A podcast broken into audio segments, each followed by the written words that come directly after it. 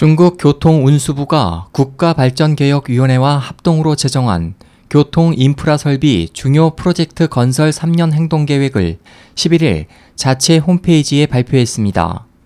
그 내용에 따르면 2016년에서 2018년까지 철도와 공항, 도로, 도시 지역 지하철 등에 총 4.7조 위안 약 848조 원이 투입된 303개 프로젝트가 진행됩니다.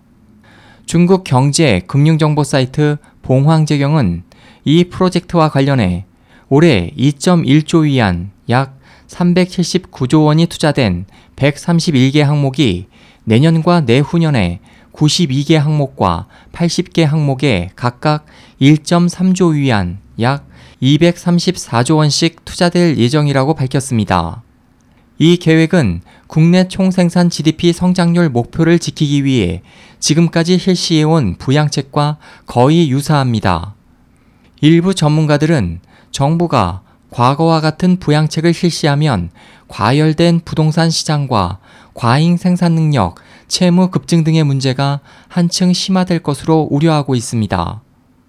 홍콩 성도일보에 따르면 미국 대형 금융기업 골드만삭스는 중국 당국이 발표한 새 부양책에 대해 곤혹스러운 입장을 나타냈습니다. 골드만삭스는 중국 경제의 고도 성장기에서는 인프라 정비 등 공공사업 투자가 경제 발전에 큰 역할을 할 수 있지만 최근에는 경제 왜곡, 과잉 생산 능력과 기업의 채무 급증 등 여러 문제를 가져왔다고 지적했습니다. 지난 2008년에 실시한 4조 위안 규모의 부양 결과 강철 산업과 석탄 산업이 생산 과잉이 됐고 부동산 시장이 버블화했습니다. 중국 당국은 지금도 그 해결 방안 모색에 골머리를 앓고 있습니다. 한편 이번 새 경기 부양 계획에 대해 시진핑 주석이 주장한 공급 측 개혁의 일환이라는 견해도 나오고 있습니다.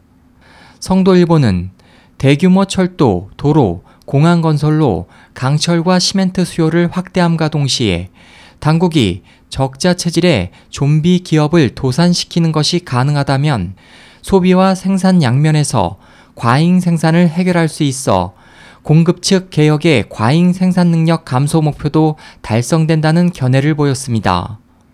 중국 언론들은 지난 11일 개최된 국무원 상무회의에서 이에 대한 언급이 없었기 때문에 이 부양 조치가 즉시 실행될 가능성은 낮을 것으로 보고 있습니다. SOH 희망성 국제방송 홍승일이었습니다.